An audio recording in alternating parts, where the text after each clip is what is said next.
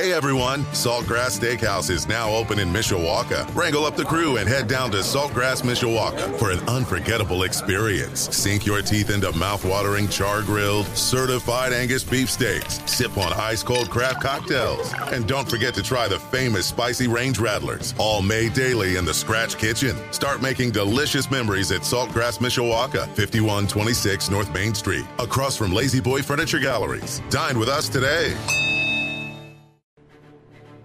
Live from our WSBT radio studios in downtown South Bend. Let's go! Come on! Ah! Welcome to Budweiser's weekday sports beat. Wow, don't blink. A lot of major intestinal fortitude going on here. On your home for Notre Dame football. Knocked down by Wooden. The game is over. The Irish is upset Florida State. Notre Dame is number one and Notre Dame basketball. Number one ranked UCLA Bruins have been upset by the Irish of Notre Dame. Good! Arike Ogunbowale wins the national championship for Notre Dame. Plus fighting Irish hockey. They score! Jake Evans scores!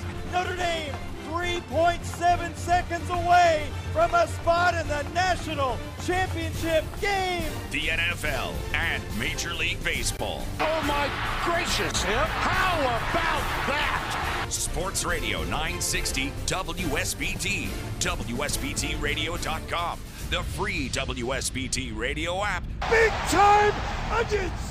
Now, here's your host, seven time Associated Press Broadcasting Award winner, Darren Pritchett.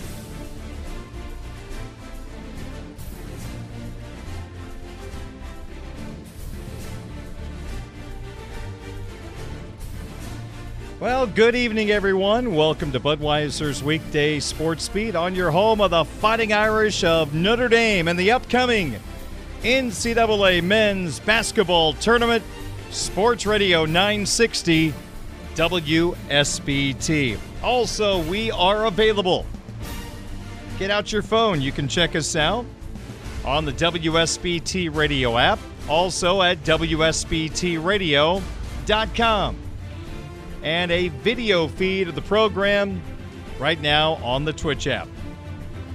My name is Darren Pritchett. Thank you so much for joining me on this Thursday, March the 2nd of 2023. We are back to two hours of Budweiser's weekday sports beat for tonight.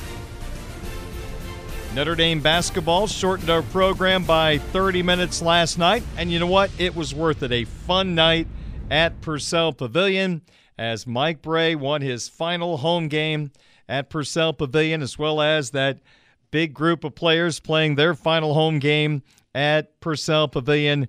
And they beat a ranked Pittsburgh team, kind of put a wrench into their hopes of winning an ACC outright title. Notre Dame got it done last night, winning by seven. We will relive that game in a couple of moments, including Mike's very fun post game interview on the Notre Dame Radio Network, heard on WSBT Radio with Tony Simeone. Also, coming up on the program this evening, more of a Mike Brey theme to today's Twitter question of the day. Also, later on this hour, I talked to Blue and Gold's Tyler Horka about this yesterday, and I want to bring in the audio from Mark Packer from the ACC Network their analyst of many things. He had a very awkward moment on the ACC network when it was announced that Notre Dame's Niele Ivey was named ACC Women's Basketball Coach of the Year. He had some strong opinions, and he has every right to his opinion, but in my opinion, and I'll talk more about this in a bit, sometimes you have to let the announcement of an award winner breathe before you jump in and disagree with the process. A process that he didn't even know who voted on the coach of the year. It led to one of those moments you're watching or you're listening and you cringe. And it's like you just want to hit pause for that person so they can get out of this mess they're walking into. Well, that was the case, and Packer didn't let up. It was a two minute soundbite with another individual, and he did not let up on the fact he didn't think Ivey should have won it. He felt like it should have been Kara Lawson from Duke. So we'll play back that audio. And now Packers had a chance to think about and re listen to what he said. And now he is starting to realize he made a mistake. And we will talk about all that coming up in a little bit. Plus, the Irish women's basketball team now knows their ACC tournament quarterfinal opponent. It's NC State, but they will not be at full strength against the Irish. And who knows if the Irish are going to be close to full strength? We'll discuss that coming up later on this hour here on WSBT Radio. We are now fully in March Madness, so we might as well keep you updated on some of the games that are happening today, conference tournaments are underway on the men's and the women's side. Most of the women's tournaments are this week. There are a few men's tournaments taking place, including the always highly competitive and dramatic Arch Madness down in St. Louis, home of the Missouri Valley Conference Tournament. We've got a handful of Hoosier State teams in the Missouri Valley right now Valparaiso, Indiana State, Evansville. All three teams are taking the court in St. Louis today, so we'll get you caught up on what's happening with some of our teams from the state of Indiana taking part in the Missouri Valley Conference Tournament down in St. Louis. Also coming up on the program at 6:30 I'll be joined live by the head coach of the Mishawaka boys basketball team, Bodie Bender. The Cavemen took down Plymouth in a sectional first round game on Tuesday over in LaPorte, 61 to 35. The Cavemen are 18 and 6, and they will take on the South Bend Riley Wildcats in game two of the sectional semifinal doubleheader over in LaPorte tomorrow night.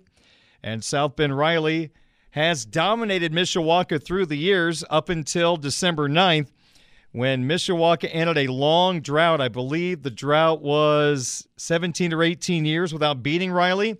Mishawaka beat the Wildcats December 9th at the Cave, 62 57. Can they do it again tomorrow night? They're going to try to, that's for sure. And if Mishawaka gets to the sectional championship game, if they beat Riley, it'll be Mishawaka's first sectional championship game appearance since 2004 and they have not won a sectional title since 1986. So, this Mishawaka team trying to break through and end some of these long droughts that have haunted the basketball program. So, Coach Bender will join us in about an hour and 15 minutes at 6:30 here on WSBT Radio. And also, we will have a little sizzler three, make that two Big Ten games will be a part of our picks for tonight's Sizzler segment. Budweiser's weekday sports beat from Sports Radio 960 WSBT. But away we go with our hat trick of opening topics here on WSBT Radio. We start the program each night by bringing you three topics. And tonight we've got two college basketball segments to talk about, and also a quick little thought on Major League Baseball. Something kind of interesting is starting to develop. So we'll get to that here in just a moment. But first, Purcell Pavilion was the place to be until the Irish game ended. Then it was the linebacker. Mike Brey, his final home game as coach of the Fighting Irish of Notre Dame, as well as that big class of players playing their final games on the campus of the University of Notre Dame. Nate Laszewski, Marcus Hammond, Trey Wertz, Cormac Ryan, Dane Goodwin, Robbie Carmody. Big group, no question about that.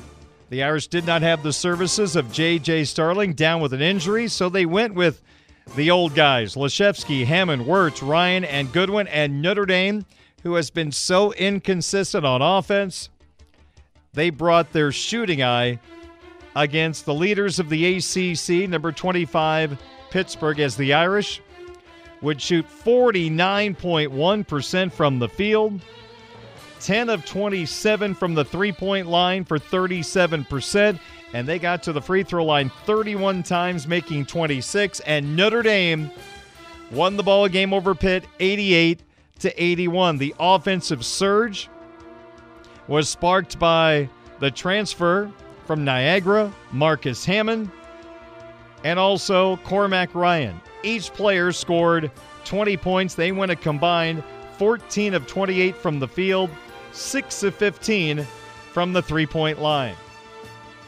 Three other players scored in double figures for Notre Dame. Nate Laszewski, who has been on a scoring surge, he netted 14 points last night with eight rebounds.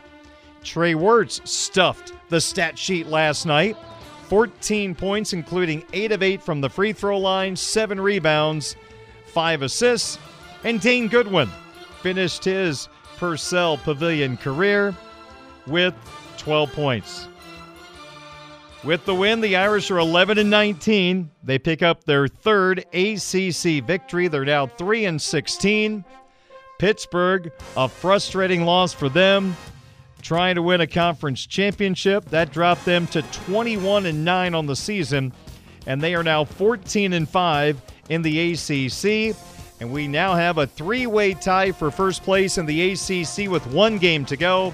Pittsburgh, Miami, and Virginia, with Clemson and Duke at 13 and 6. And the Irish will visit Clemson coming up on Saturday. For the Irish, they have clinched that they will not be the last seed in the ACC tournament. They will be the number 14 seed in the ACC tournament. Louisville will be number 15. The Irish won their head to head matchup with Louisville, so they will win that particular tiebreaker. But back to the story at hand. The final home game for Mike Brey after 23 years at the helm of this Irish basketball program, departing the program at the end of the season, which now is very, very close. He is assured of two more games at Clemson on Saturday and an ACC tournament first round game down in Greensboro next week. Irish built a big lead, held on a little bit in the end, beating Pittsburgh 88 to 81 after the game. Mike Brey on the Notre Dame Radio Network, heard right here on WSBT Radio. The questions from the voice of the Irish, Tony Simeone. A lot to talk about in this finale for Mike.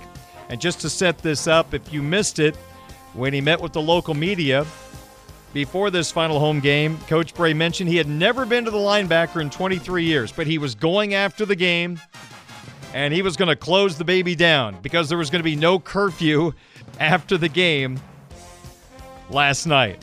So that's a little setup for the conversation between Tony Simeone and Fighting Irish head coach Mike Brey.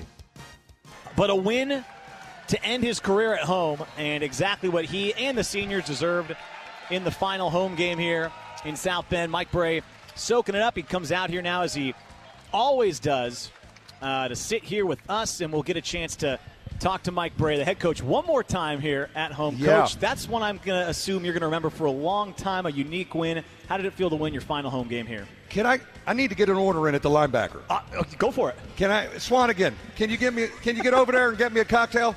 All right. I mean, uh, what? What? A, I, I can't thank our crowd enough. What an unbelievable night, and uh, very proud of our guys. Uh, they're really good. Pitt's really good, and you know we defended pretty much for the whole game. I thought we were good offensively, and it was neat to feel this atmosphere in here one last time. Our crowd was great. Our students were great. Appreciate them. And you know what? I, you know, I, I appreciate our crowd hanging in there with us. You know, this year they they've been here for us, and I, I told our guys, I said that felt a little bit like Michigan State. I said maybe, maybe we can feel that again on Saturday night. You mentioned the crowd; they were great, I thought tonight. The students, but what did it mean to see all those players that came out for you Uh, too? The former those players. Guys, those guys up there are unbelievable. I mean, look, I'm looking up there. I remember, I remember. You know, you know, I told the assistant the other day. You remember when every one of those guys called you to commit Yeah. and where you were because those are big phone calls. Because we usually get told no a lot, you know. so when somebody tells you yes and Kurz and Harangody, Martin and Falls, and, and I see them all up there. They, they came by. Troy's here. I think Troy's here. And, uh, um, uh, and, and these old guys that just left the building will join them, and it'll be 75 of them that have come through uh, with me here, Yeah. and, they're, and they're all sons. They're like like sons, and uh, um, so it, it it was neat, and it was neat for our seniors to finish like that. I want to ask you about this building in particular. You've had a ton of great memories. We saw a lot of them on the board tonight. Just tonight Yeah. gets added to it. But when you think about this building, Yeah. you're not going to coach here again. What comes to mind when you think of this place? Yeah. Um, well, our, our, our student section, you know, we won 45 in a row one time in here. Some of those guys were part of this thing. 45 games in a row through the Big East. I think, you know, I think back to here, and it's it always has been a pretty good home court for us. Um, our students have been fabulous.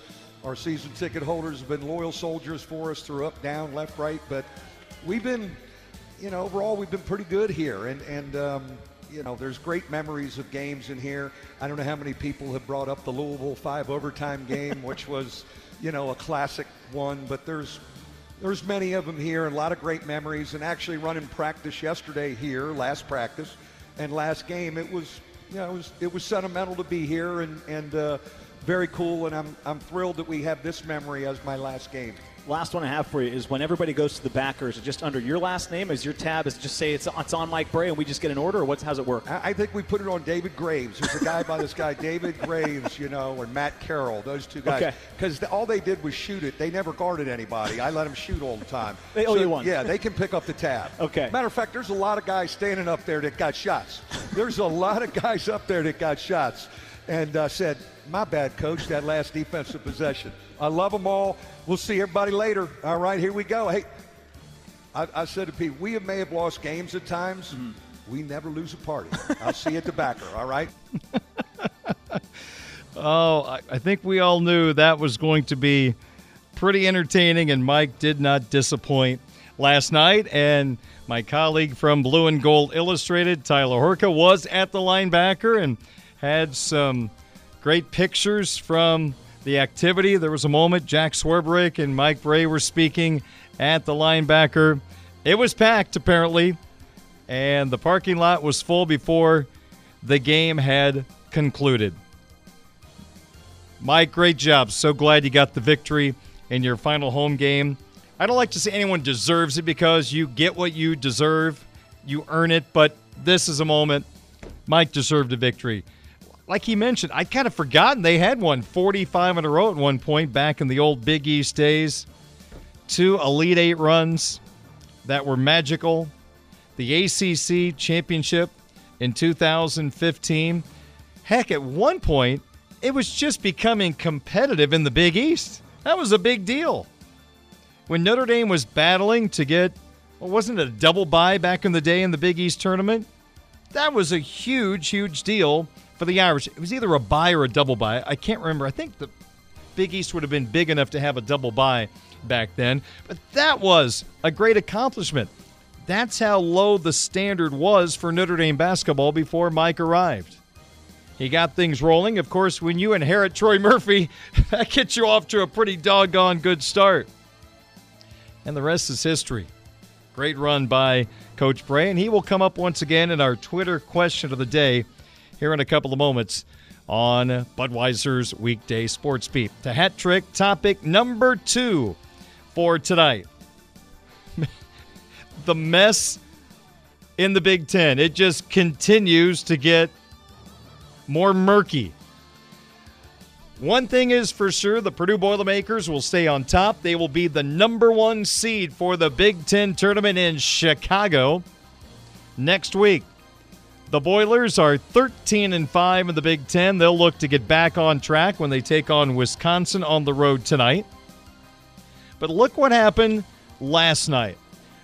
The old bottom of the Big Ten flexed its muscles and caused even more chaos behind Purdue in the Big Ten standings.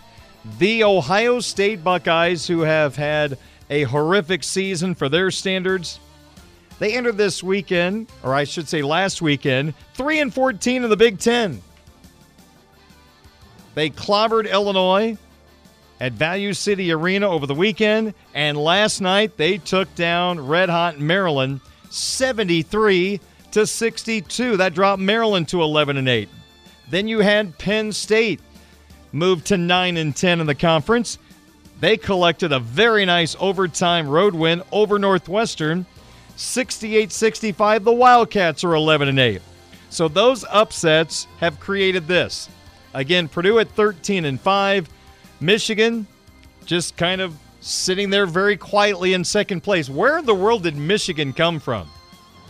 They've won 3 in a row and the Maize and Blue are 11 and 7. Then you have these teams at 11 and 8 the Iowa Hawkeyes, the Maryland Terrapins, the Northwestern Wildcats, the Indiana Hoosiers. Then you've got three teams at 10 and 8 Illinois, Michigan State, Rutgers. So, how crazy could it get tonight? Well, there is a chance we could see something that I have never seen before. Again, Purdue's at 13 and 5. They're laughing at all this. You could have a seven way tie for second place if things go perfectly tonight.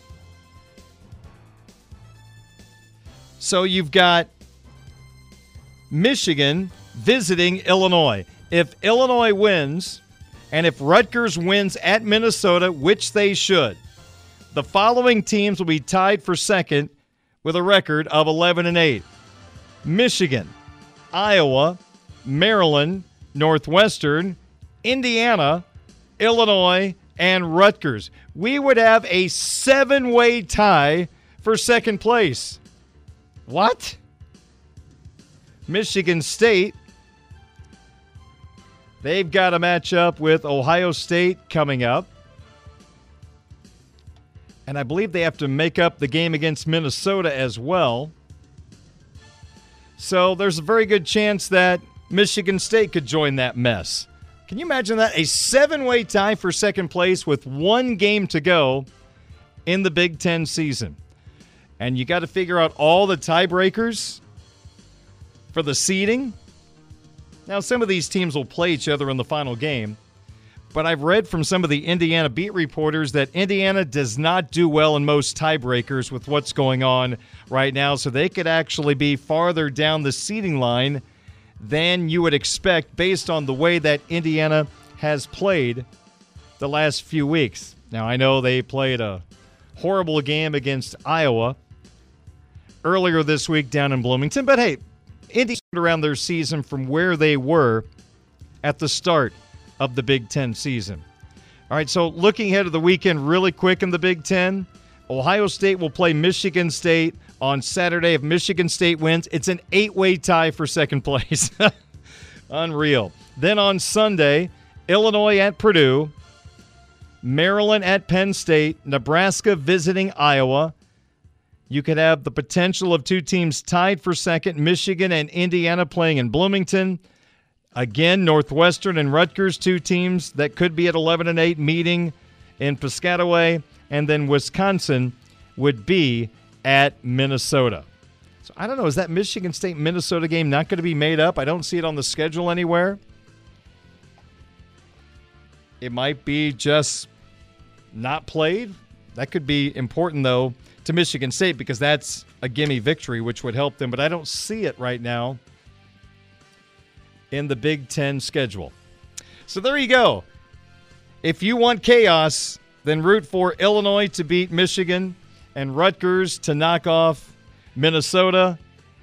If that happens, we've got a seven way tie for second place in the Big Ten with one game to go for all of those teams.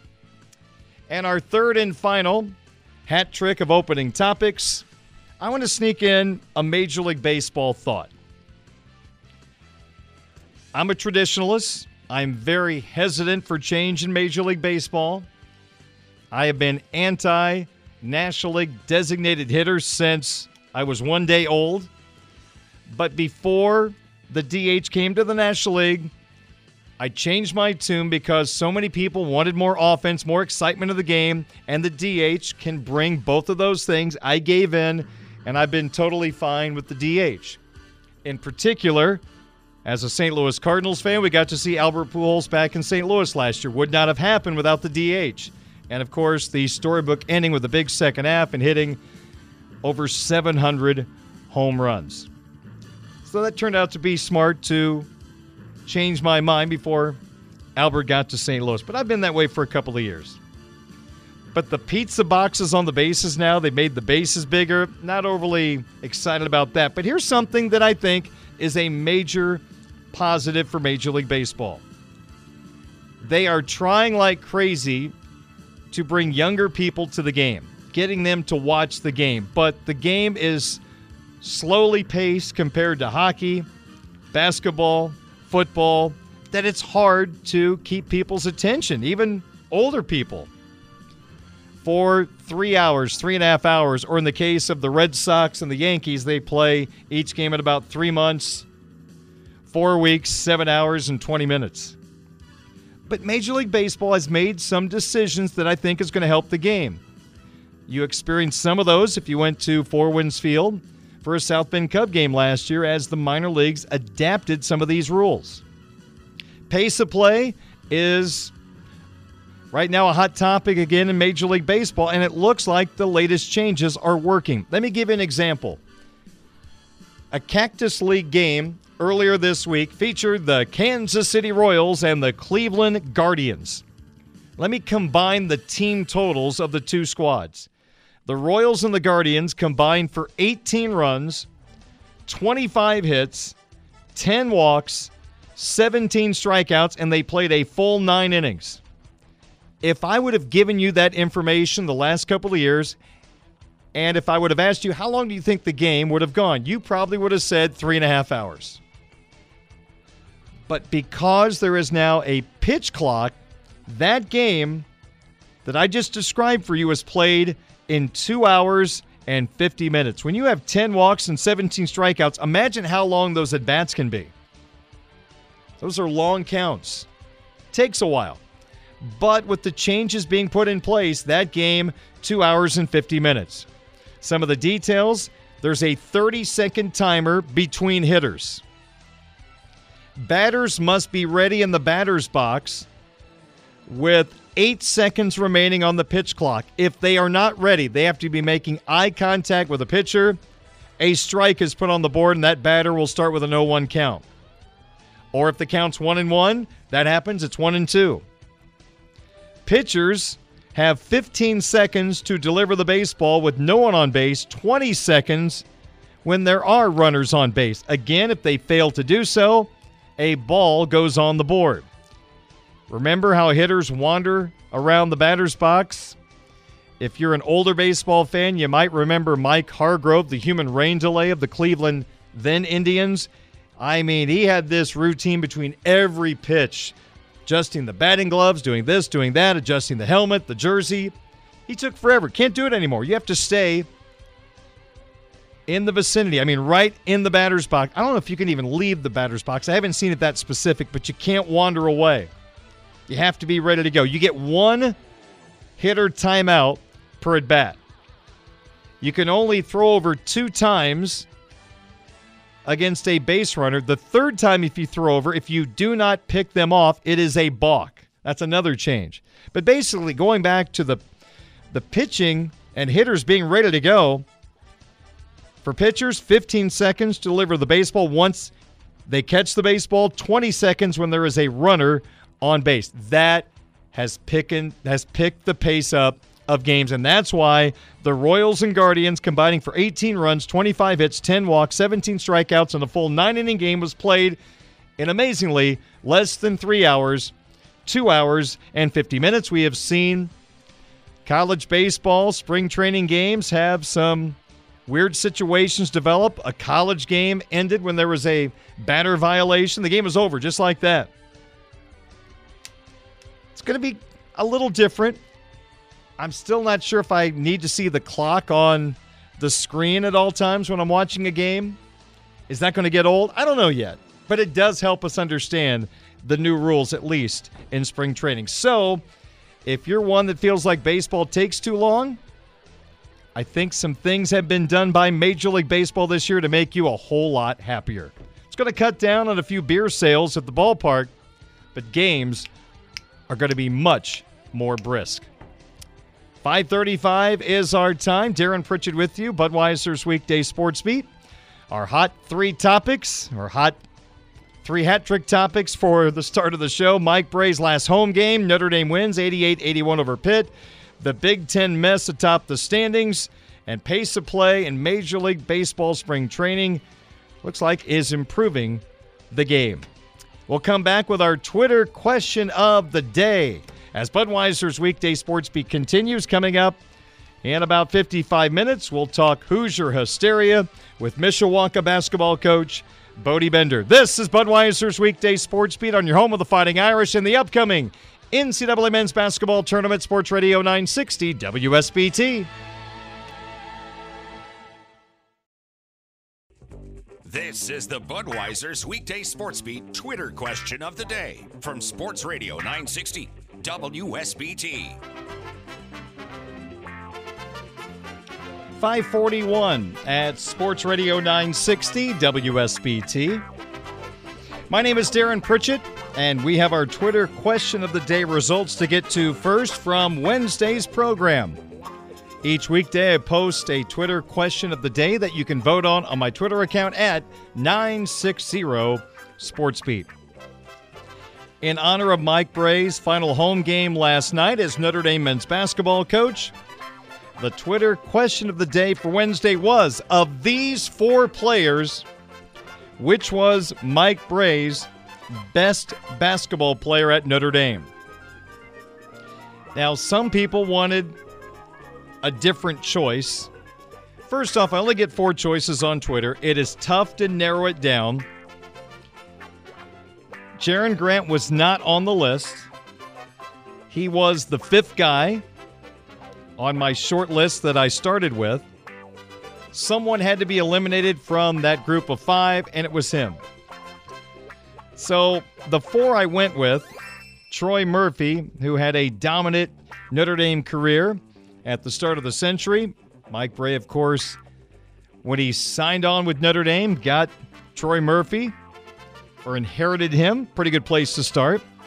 Then you had the scoring machine inside and Luke Harangody. A third choice, Ben Hansbrough. Why did I pick Hansbrough? He was Big East Player of the Year and All Big East in 2011.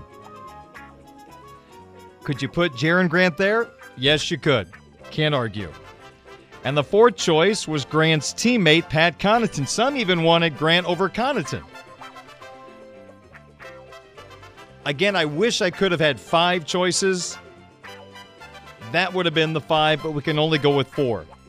The results coming in a distant fourth place, the 2011 Big East Player of the Year and consensus second team All American in 2011, Ben Hansbrough. Ben only got 3.2% of the vote. Not a high profile player, but very productive his last year at Notre Dame. Okay, now we move along to third place in the voting. Getting 19.1% of the vote was Luke Harangody. Well, Harangody was a scoring machine for the Fighting Irish in his Notre Dame career. Three time consensus second team All American 2008 through 2010. He was the Big East Player of the Year in 2008. Luke Harangody, third in the voting at 19.1%. Second place in the voting, Troy Murphy. Murphy got 38.2% of the vote. Well, this guy was as dynamic as any player that Notre Dame has had since the Digger Phelps era. 21.4 points per game, 9.8 rebounds, shot 49% from the field, 33% from the three point line. Three years at Notre Dame. Murphy was just so hard to defend, even in that great Big East at that time. He finished his Notre Dame career in three seasons with 2,011 points. But Troy Murphy did not win the vote. He was slightly edged out by Milwaukee Bucks guard and NBA champion Pat Connaughton. Well, first off, Connaughton probably could have been a really good pitcher in Major League Baseball, but opted for the NBA. He felt like he was going to be an NBA player, and he was right. Was picked in the fourth round by the Orioles in 2014. The Nets took Connaughton in the second round in 2015 before he was traded to Portland. But before that, a part of the 2015 ACC champions, big part of their Elite Eight run, and just was a great athlete, great athlete, great defender, could shoot the three balls so well. He was a joy to watch here at Notre Dame. He averaged only 10.5 points per game for his career his last two years. 2013 14 at 13.8%, but also picked up seven rebounds and three assists a ball game. And his last year, 14 15, 12.5 points per game, 7.4 rebounds. He shot 42.3% from the three point line and started all 38 games for the Fighting Irish. So, in your view, the best basketball player to play for Mike Brey was Pat Connaughton. I don't know if Murphy playing 20 years ago hurt him in this vote. It's awfully hard from my standpoint, being here for Troy Murphy, not to vote for Troy Murphy. But hey, Connaughton's a great player. Harangody, Hansbrough, Jerian Grant. We could put Chris Thomas on the list. You could go really a lot of different directions. But winning the vote was Pat Connaughton at 39.5%. All right, let's get to today's Twitter question of the day. It was posted just a little bit ago on my Twitter account at 960 SportsBeat. Today's question What characteristic or note will you remember most about Fighting Irish basketball coach Mike Brey? A characteristic, a note, a memory. What's the one thing you're going to remember about Mike Brey? I'm giving you four choices. Here are the four choices his nickname, the loosest coach in America. Choice number two, wearing the turtleneck for so many years. Choice number three, the back to back Elite Eight runs in the NCAA tournament. Or choice number four, winning the 2015 ACC championship. Of those four things, what will you remember most about Irish basketball coach Mike Brey? The nickname, the loosest coach in America, wearing the turtleneck, back to back Elite Eight runs, or winning the 2015 ACC championship in Greensboro, where it will be held next week. You can vote right now, tonight, tomorrow, on my Twitter account at 960 SportsBeat. Coming up next, Mark Packer said what about Niele Ivey and what is he saying now? That storyline coming up in a couple of moments as Budweiser's weekday sports beat rolls on for this Thursday evening. And oh, by the way, the Niele Ivey Show is coming up at 7 o'clock right here on your home of the Fighting Irish in the upcoming NCAA Men's Basketball Tournament. Sports Radio 960 WSBT.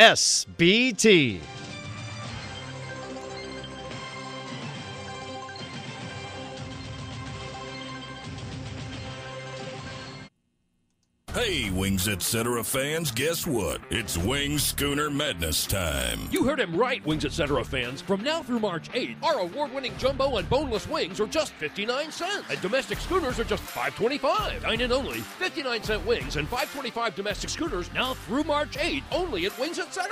The beer is cold, the deals are hot. Leading off on Budweiser's weekday sports beat. Don't you guys go anywhere. Plan to put on a hitting display. The center fielder. That boy is good. Number nine. Nine times. Nine times. Nine times. West League champion. Adios! Walk-off home run! Eloy Jimenez! Who prefers to cheer for the birds on a bat. Adios! Goodbye, and maybe that's a winner! Here's Darren Pritchett. Welcome back to the program. 554 on this Thursday evening. We'll talk to Mishawaka boys basketball coach Bodie Bender at 6:30. The Cavemen and the South Bend Riley Wildcats squaring off. And a sectional semifinal over in LaPorte tomorrow night, probably an 8:15 start. You can hear the LaPorte sectional on our sister station 96.1 The Ton. The opener is at Dandy, Michigan City, taking on LaPorte. Well, the Irish women's basketball team, despite key injuries, they figured out a way to win the ACC regular season title, and they are the number one seed in this week's ACC tournament. They now have an opponent for tomorrow. We'll tell you about that coming up in just a moment. But the Fighting Irish in the preseason were picked to finish in fourth place in the ACC. So, based on that, I'm not going to say they overachieved. When you're fourth, that means you're really, really good. But they were just a little bit better than the three teams ahead of them. So, picked fourth, won the ACC. Dara Mabrey went down with an injury a few weeks ago. Olivia Miles suffered a knee injury in that last game at Louisville. The Irish figured out a way to win, to win the outright ACC championship, and we hope Miles can play very soon. No word on that. So Niele Ivey was named the Coach of the Year in the ACC. The announcement was made on the ACC network. And Mark Packer, who has been a part of the ACC network, I think maybe since it started, they had a morning show for a while with Packer involved. And they were in Greensboro when the announcements were made on the ACC network who picked up the awards in the regular season in the conference. Good way of doing things. Well, Mark and his co host, and I apologize, I don't know her name. They did not show her name in a graphic on the screen from what I was watching. But while the two were sitting there in Greensboro, they made the announcement on ACC Coach of the Year. This is how it sounded, and Packer is the one that you're going to hear throughout showing his displeasure about who won ACC Coach of the Year. Let me don't say it that way. It wasn't about who won it, it was more about who should have won it in his particular opinion. Again, Mark Packer, as the announcement is made that Niele Ivey of Notre Dame is the ACC Women's Basketball Coach of the Year. Uh, Load it up. The winner is uh, Niele Niele Ivey. Congratulations to Coach Ivey back at her alma mater. Explain that one to me. So I can, I can, I can. Help me on that one. Again, So- I'm not taking anything away from Coach Ivey. Uh, not at all. Number one seed. They're top ten all season long. Expected to be good. They were good. They suffered injuries. Still battled through it. They're the, they are the team right now with a one beside their name. I get all of that. I get all of that. So your qualm is. My qualm is, to me, who did the best job coaching this year? In my opinion, if I had a vote, I don't, is Kara Lawson from Duke. I mean, nobody had Duke on the radar before the season started. We thought Notre Dame was going to be good. We thought Louisville was going to be good. NC State, North Carolina, Virginia Tech, and the list goes on. The league's awesome. But Duke was in nobody's conversation as far as a factor in the race. And in my opinion, unless there's some kind of bylaw that I'm not aware of that whoever finishes first gets the deal, no knock on Coach Ivey. She's awesome. She's a class act and has a great program. But Kara Lawson should have been the coach of the year, my opinion. I think it's a no-brainer. No, I hear you. What Kara Lawson has done with Duke has been absolutely outstanding, especially when you go from back of the pack, midway from the pack, to being at the forefront of, of the conference with a chance. They had the chance uh, this past weekend to, to lock up that number one seed. I get that, but out. before the season started, I don't know of anybody outside of the Duke locker room that said, "Hey, that's really cute. You guys keep talking about NC State and Louisville and Notre Dame and Carolina and Virginia Tech and Florida State, but Duke's going to be the team." What are you going to get out of here? You fall down a flight of stairs? You hit your head again? What happened? What are you talking about, Duke? Kara Lawson should have been the coach of the year. I don't know who votes on it, but I can't. That that one, when I saw that today, I went, "Come on, no way." So there you have buying it. Niele Ivey is your ACC Coach of the Year. Congrats First to one for Notre Dame since our Hall of Famer, Muffet McGraw, Uh, won it Muffet's back in gonna be mad at me. 2016. I know Muffet's gonna be mad at me saying that because she's got the pom poms out. Hey, listen, the pom poms mean nothing to me, right? I think But coach, Kara good Lawson- coach respects good coach, I right? get all that. Yeah. And, So and they- Niele Ivey is an awesome basketball coach, right? They could win the national title for all it, but they do need to get Olivia Miles back. But Kara Lawson should have been the ACC Coach of the Year. There you go. That was Mark Packer, the son of the late Billy Packer, the longtime college basketball analyst. And as you can tell, Mark was not upset in regard to Niele Ivey being a poor coach. He gives her credit throughout. He just believed that based on Duke being ranked seventh in the preseason standings and no one talking about Duke, people talked about Louisville, Notre Dame, NC State, on down the line, but Duke wasn't mentioned. And you know what? Let me say this. His argument is not awful, but here's the problem. The announcement is made, and then immediately he goes right into why in the world did this happen? Rather than explaining why the coaches, by the way, he didn't know who voted for it. It was the coaches. Why that Niele should have won the award. He immediately just went right into the rant about, well, Niele Ivey's great, but Kara Lawson did this, did that along the way. To me, you got to let the award breathe for a second. If you're producing this particular broadcast on the ACC network, and the producer is the one that sets the script for what the broadcasters are going to talk about, it should be made extremely clear to the broadcasters that we're going to announce the winner, talk about Niele Ivey. We're going to have a video package showing Niele on the sideline, boom, boom, boom, boom, boom, and talk about Niele, Niele winning the award. If you do that, and then Packer comes back and says to his co host, I personally think Kara Lawson should have won it, and here's why. I think the situation looks a whole lot different.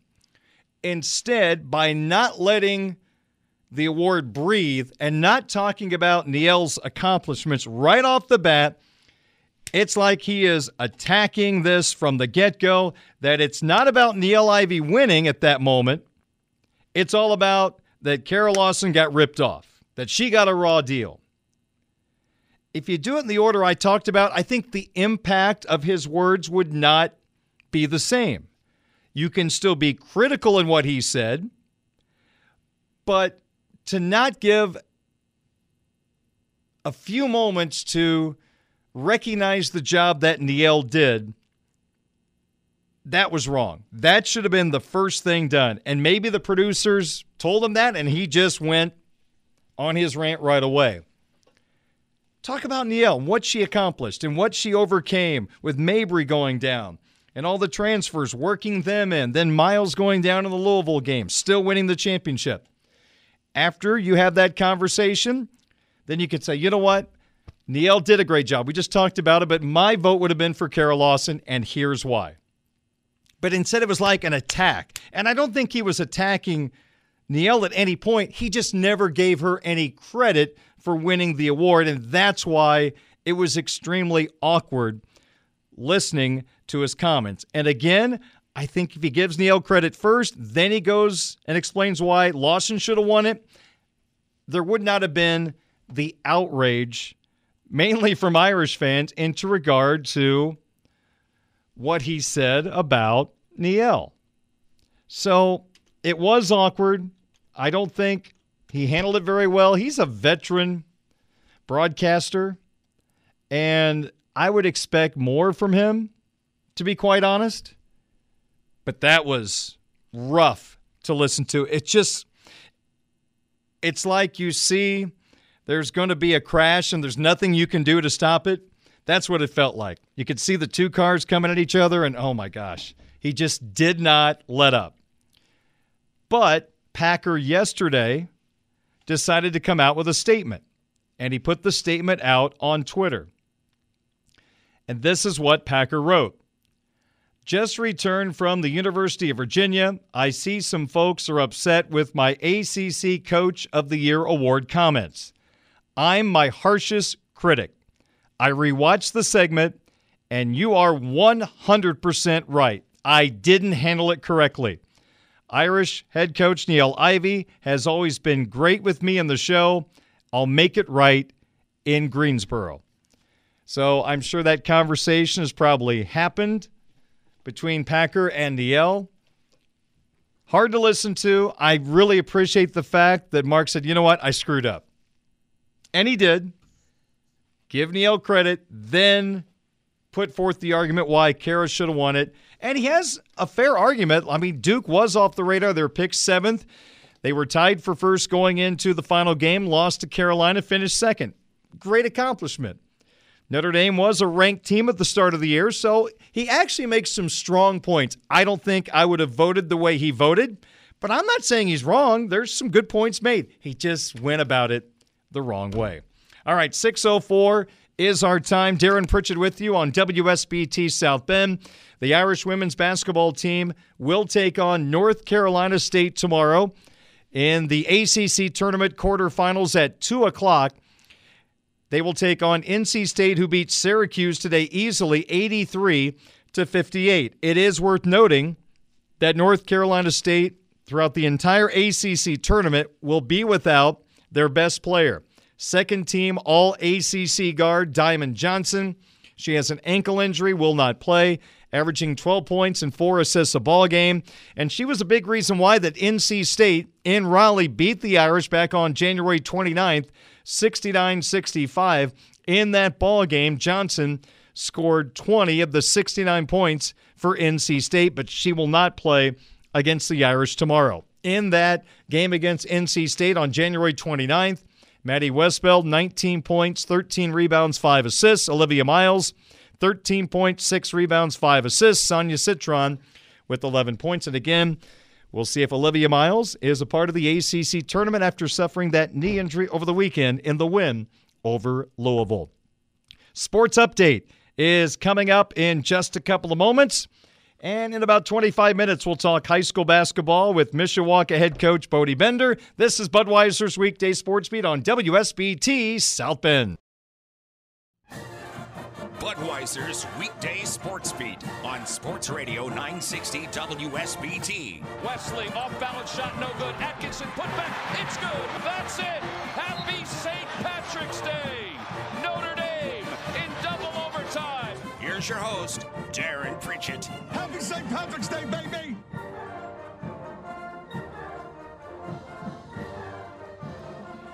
Six eighteen on your home of the Fighting Irish, Sports Radio 960. WSBT. Darren Pritchett back with you. Mishawaka basketball coach Bodie Bender will join me in about 12 minutes here on WSBT Radio. Couple of updates for you. First off, as we've talked about, the Irish men's basketball team won their home finale last night, stunning ACC leading Pittsburgh 88 to 81. The Irish now 3 and 16 of the ACC. More importantly, the players walking out the door won their finale at Purcell Pavilion. And Mike Brey, after 23 years as head coach of the Fighting Irish, his final home game was that seven point win over Pittsburgh. With the win, the Irish are going to be the 14 seed in the ACC tournament down in Greensboro. And that means, as a 14 seed, they would play Tuesday night at 7 o'clock that means 6:30 pregame here on Sports Radio 960 WSBT and the 14 seed in the first round lines up with the 11 seed.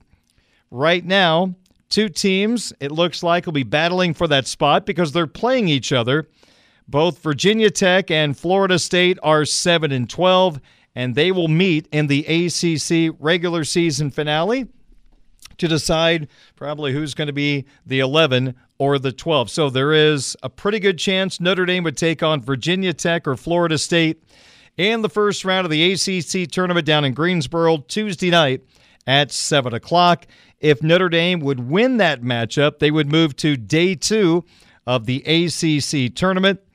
And the Fighting Irish would take on the sixth seed, which is right now North Carolina State. These teams we're talking about Virginia Tech, Florida State, NC State, Notre Dame lost to all those teams during the regular season. So, if Notre Dame gets to the second round, they would take on the sixth seed, which is right now NC State. That game would be Wednesday night at 9:30. The top of the ACC standings is, well, right now, pretty tight with three teams tied for first, couple other teams a game behind. So, really hard to tell who's going to be the three seed. If Notre Dame goes on a magical run, they would line up against the three seed in the ACC tournaments quarterfinals. But first things first, looks like Tuesday night at 7 o'clock, Notre Dame will take the floor in Greensboro against the 11 seed, which might be Virginia Tech or Florida State. Action this afternoon from the ACC women's basketball tournament. The upset of the day, Wake Forest, the 12 seed, took down the 5 seed Florida State 65 to 54. Game 2, North Carolina State crushed Syracuse 83 to 58 and the Wolfpack did it without their star player Diamond Johnson, second team All ACC performer, averages 13 points a ball game. She will not play in the ACC tournament due to injury, and that is big news because NC State, the H seed, will take on the top seeded Fighting Irish tomorrow at 2 o'clock in the quarterfinals down in Greensboro. You can hear that game on Live 99.9, pregame at 145, game time 2 o'clock, give or take a few moments since there is a game before the Fighting Irish tomorrow. January 29th, NC State in Raleigh beat the Irish 69 65, but the person I just talked about, Diamond Johnson, who will not play against the Irish tomorrow, she had 20 points against Notre Dame in that Wolfpack victory. Maddie Westbeld had 19 points, 13 rebounds, and 5 assists for the Irish, who dropped that game at North Carolina State on January the 29th. And the nightcap in the ACC women's basketball tournament, Clemson and Carolina will play. Then it's BC and Miami. Right now, for the major men's basketball conference tournaments, the most interesting right now is the Missouri Valley Arch Madness down in St. Louis. You've got a lot of quality teams battling for the automatic berth. Things got started today in the first round. Northern Iowa, the eight seed, cruised by the nine seed Illinois State 75 62. And it was Indiana State crushing Evansville 97 to 58. That Evansville team features an Elkhart, Indiana native, played at Jimtown, 6'8 forward, Preston Phillips. I don't believe he played in today's game. So Evansville's season comes to a close at 5 and 27. 7 o'clock tonight, the 10 seed Valpo at the 7 seed, I should say, versus the 7 seed Murray State. All right, so that gets you caught up on some of the basketball action today. 623 is our time. Darren Pritchett with you on Budweiser's Weekday Sports Beat. And don't forget, Pet Refuge's annual gallon auction will be held Saturday, March the 11th from 6 to 9 at the Hilton Garden Inns Gillespie Center in South Bend. This year's event is titled Playing for Keeps. This casual auction will feature games, raffles, a wine pull, food, a cash bar, and lots of fun, including a kitten cuddling tent. Admission is just $50 per person. Come support the dogs and cats of Pet Refuge Saturday, March the 11th for their largest fundraiser of the year. Purchase your tickets online at petrefuge.com. Reservations must be in by tomorrow, March the 3rd. Well, Hoosier Hysteria will continue tomorrow night across the state of Indiana as boys basketball teams that are still alive will play in sectional semifinals including the Mishawaka Cavemen, who will take on South Bend Riley in the Laporte sectional semifinal. Game number two, probably right around 8.15 tomorrow. Here the game on 96.1 The Ton. The head coach of the Cavemen, Bodie Bender, will join me after this timeout. It is 624, and this is Budweiser's Weekday Sports Beat on your home of the Fighting Irish in the upcoming NCAA Men's Basketball Tournament. Sports Radio 960, WSBT.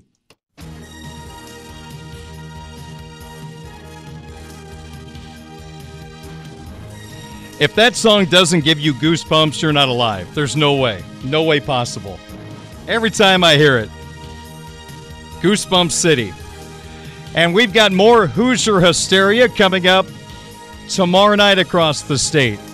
Northwood, Knox, Jimtown, Elkhart, and LaPorte. Brian Miller and Ron Heklinski will have the call of the two games at the LaPorte sectional tomorrow night. I think their pregame's going to start right around 6 o'clock. Game number one at 6.30 Eastern Time Michigan City versus LaPorte. Then in the nightcap, it'll be Plymouth. Plymouth. It will be Mishawaka taking on South Bend Riley. Yeah, I'm not worked up.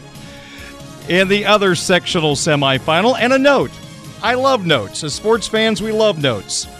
Mishawaka will try to go to a sectional championship game for the first time since 2004 if they beat Riley tomorrow night. A Riley team they beat for the first time in like 18 years earlier this year at the Cave, 62 to 57. Enough of me talking. Let's hear from the first year head coach of the Mishawaka Cayman, Bodie Bender. Most wins ever by a first year Mishawaka basketball coach. He's got the Cayman at 18 and 6, and they beat Plymouth on Tuesday 61 to 35. Coach, good evening. How are you? I'm doing well. How are you? Uh, apparently not too good since I can't get the teams right who's playing tomorrow night. Well, I'm going to ask the most important question first. We'll get it out of the way. Are you ready? I'm ready. All right. At Jimtown High School, who was the better shooter, Bodie Bender or Keith Kinder? By far it was Keith Kinder. I mean, I, I don't I, I can count on one hand how many actual three pointers I took in my career. It was two. Um, Keith probably shot 150. Uh, Keith probably shot you know in the low 30s from three. So he's a he was a pretty darn good shooter. Could handle the ball a little bit. Um, he was a little bit, uh, you know, slight of foot, and he couldn't defend anybody.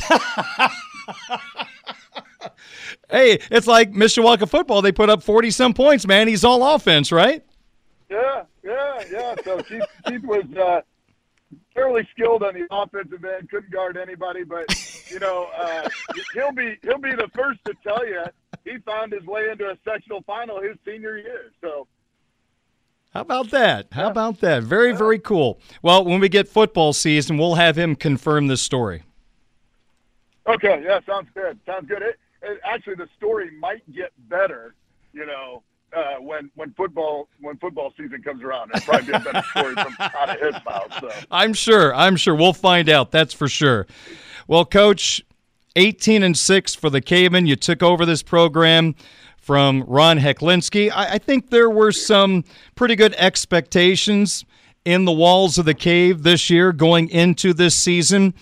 As you sit here at 18 and 6 getting ready for a sectional semifinal, has this season even maybe gone beyond what you thought was possible with this group? Um, you know, I, I to be honest, I don't know that I've had a lot of time to really think about that. Um, I, I'm I'm just such a you know who do we play next? What do we have to Yep. do to be successful? Um, you know, and I'm still in that mode, obviously, with uh, you know going into the game tomorrow night, and I think our kids are in the uh, same mode that I am in. But uh, I think that's more of a question when I have some more downtime when the season's over to really think about it. Um, but I will say it with everything that we've had going on with injuries and sicknesses and, and kids fighting through that adversity, adversity um, you know, it has been a fun year. I'll call you and ask you again in a couple of weeks, okay? Sounds good. Okay. Sounds good. Tuesday night, Plymouth was the opponent, and the Cavemen really blitzed them in the third quarter, ended up winning 61 to 35. And one thing that stood out for me from this ball game is the way your senior guard Arthur Jones started the ball game. He got your guys, your team off to a really good start, scoring nine of the first 11 points. And you know what? He only ended up with 13 in the game, but I think that's misleading because, Bodie, I talked to Mark Johnson about this last night. I really felt like he controlled the game as the point guard. It was like the conductor taking care of the orchestra. I really felt like he had control of the pace of the game. Your thoughts on the way your point guard played? Yeah, I think for the most part this year, when he's had the ability to do that in the game and kind of dominate it from the point guard spot and really control the basketball game, we've been very successful. And I'm not just talking about scoring the basketball. He's done a great job of finding open guys and, and really making it easy of, of putting them in easy positions to score. Um, and when he's doing that, I think we are very tough to stop on the offensive end. I really like the stats from that game in which two guys that handled the ball a lot, Jones and Rashawn Johnson, did not have a turnover against Plymouth.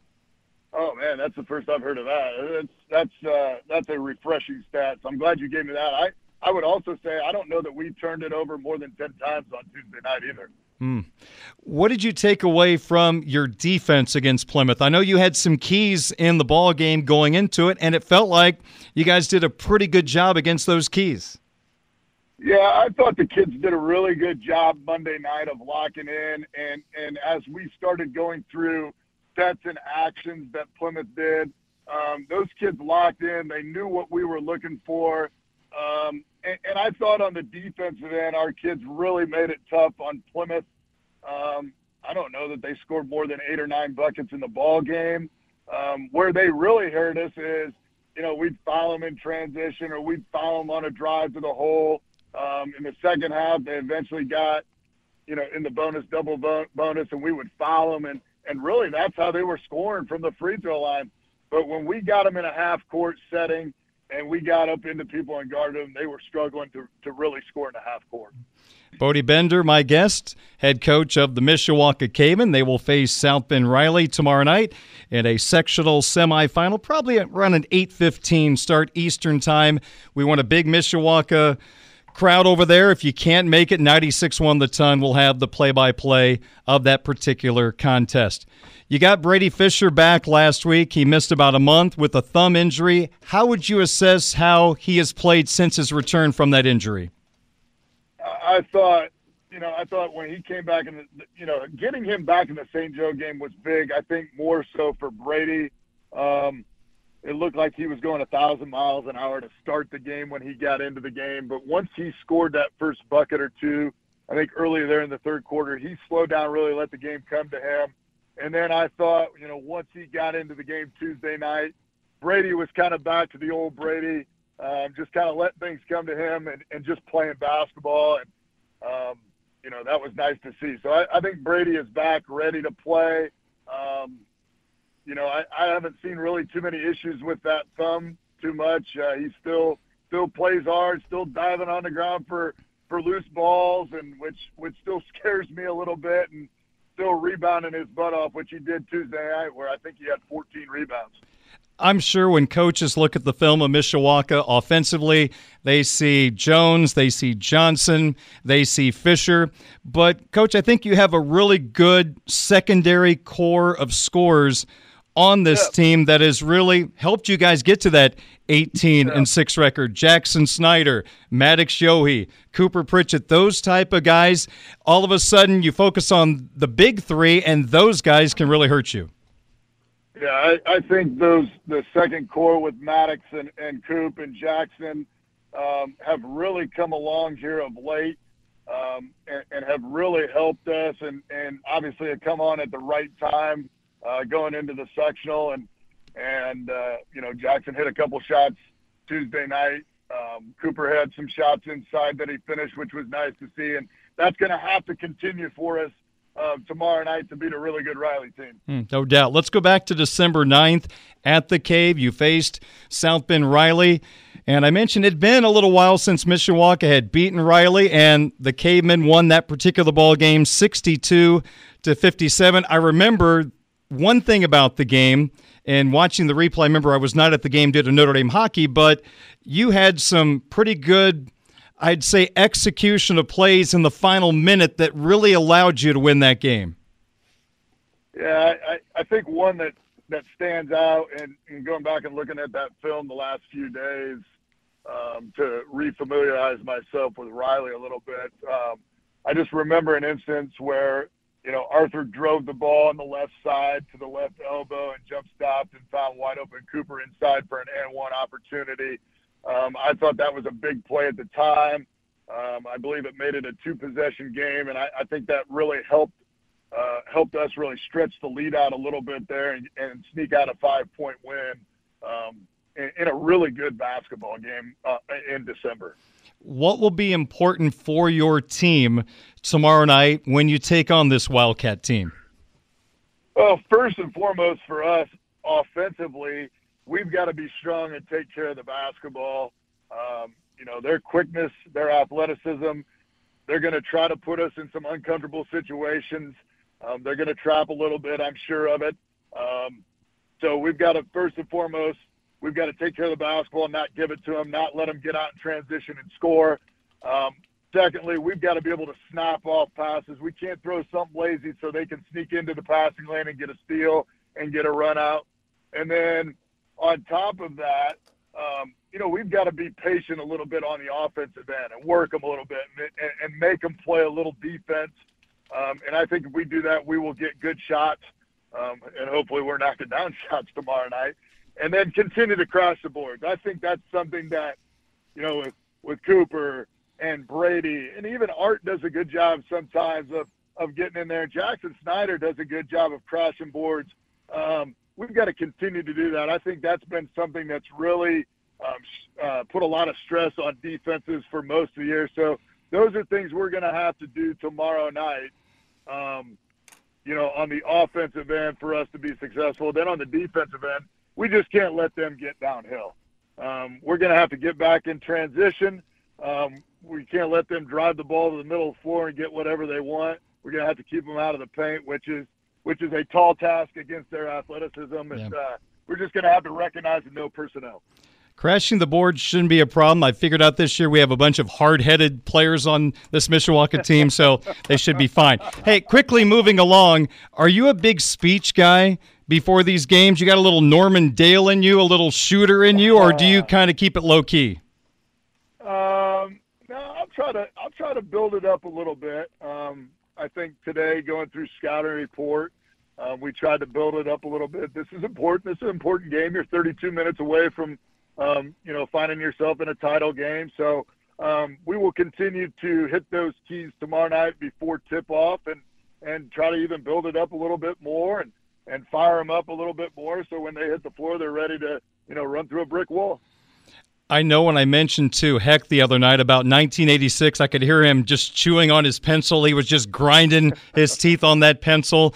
Do you talk the team at all about what's possible that they could do this and do that? This hasn't been done in this long. I mean, they haven't been to a sectional championship, the program, since 2004. That's a long time ago. We we probably had a lot less gray hair back then. Yeah, and I, I don't know that a lot of our kids probably don't. Some of them may not have been alive in 2004. I don't know. I mean, um, you know, so no, we don't. We don't really talk about that. You know, I, I'm I'm just so. It's next game. We'll talk about the next game, uh, which is Riley, and then when we get to the if we get to the title game, we'll talk about that. We'll talk about how we handle it. We'll talk about how we want to put our team in a success uh, in, in positions to be successful. Um, but first and foremost, you know, I, I told him that, you know, I, I want you guys to do this for yourselves. Don't worry about doing this for me or the coaching staff. Um, you know, with everything that they've been through this year with injuries and illnesses, and we've had to mix match, uh, you know, lineups throughout the year. We, I don't think that we've had a steady lineup for the whole year. You know, the same five guys starting. So um, I wanted, I want him And I think we lost coach. See, he was so passionate there, he blew up the phone lines.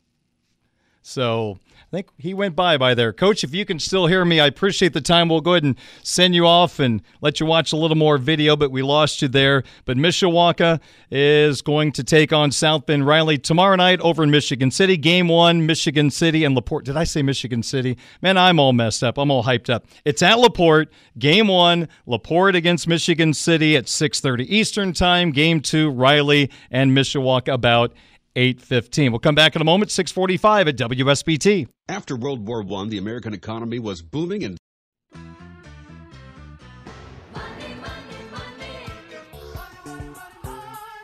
Show me the money. We go with Sizzler.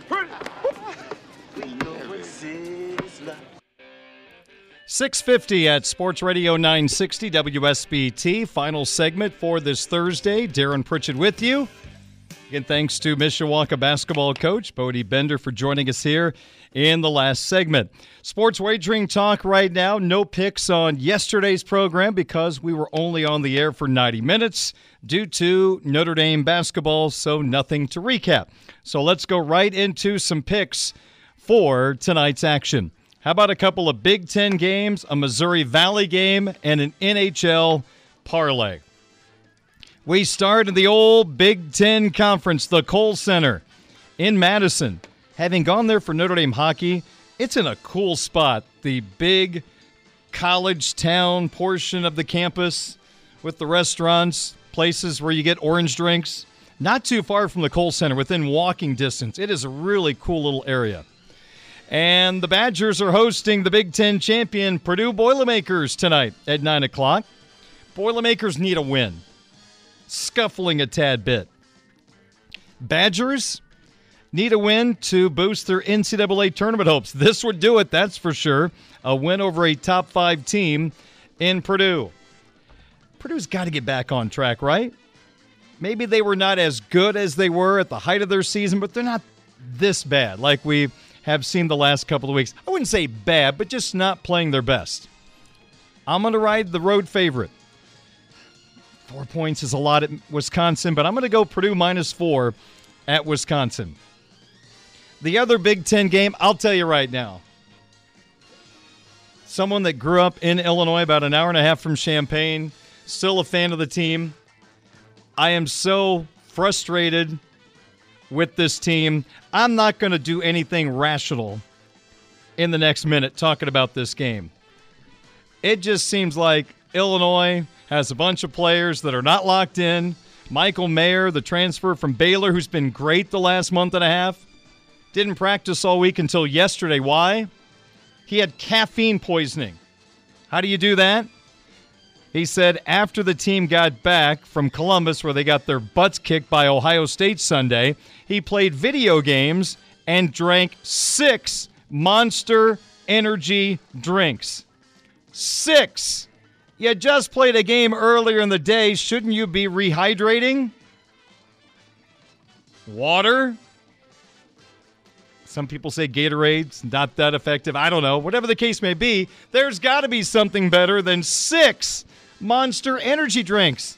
My gosh, my hands would be unsteady for the next six weeks if I drank six monster energy drinks. Jalen Epps, their best point guard, he's got a concussion. He's not going to play. Doesn't even matter who they play tonight. Take the other team. I'm going Michigan plus four at Illinois. And if they win, then pie in my face. But I'm done with them. All right, Missouri Valley tonight. Murray State, the seven seed, taking on the 10 seed Valparaiso. Unless Bryce Drew all of a sudden has more eligibility, I'm going with the Racers, one of the newcomers in the Valley. I'm going to take Murray State, lay the two and a half against Valpo. And finally, how about an NHL parlay to wrap up our Sizzler segment? Well, if you're going to do a parlay, a good place to start is to take the Boston Bruins on the money line. Boston has won seven in a row, and they are on pace to set NHL records for most wins in the regular season and most points. Tonight, the Bruins are at home to take on a pesky Buffalo Sabres team. If you take the Bruins on the money line, it's not great value at minus 285, so let's pair the Bruins with their division mates, the Florida Panthers. They're at home against the Nashville Predators. Predator fans are upset about a trade Nashville just made. Media not happy down there. So let's jump on the Panthers. We'll do a Bruins Panthers NHL parlay. We get the two at plus 112. If it hits, you bet 10. You win 21 72. So again, we've got Michigan plus four, Purdue minus four, Murray State minus two and a half, and an NHL parlay of Bruins and Panthers.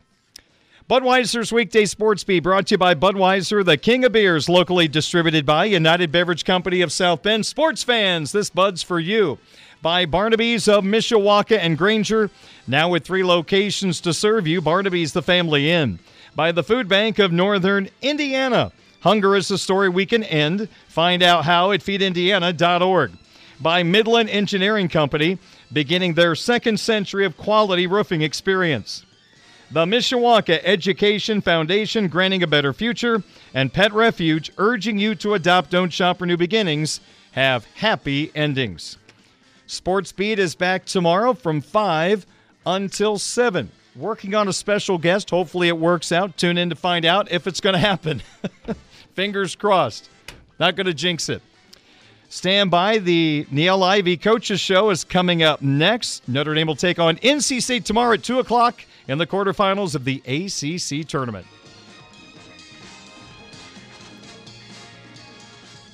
Hey everyone, Saltgrass Steakhouse is now open in Mishawaka. Wrangle up the crew and head down to Saltgrass Mishawaka for an unforgettable experience. Sink your teeth into mouth-watering char-grilled, certified Angus beef steaks. Sip on ice-cold craft cocktails. And don't forget to try the famous spicy range rattlers, all made daily in the Scratch Kitchen. Start making delicious memories at Saltgrass Mishawaka, 5126 North Main Street, across from La-Z-Boy Furniture Galleries. Dine with us today.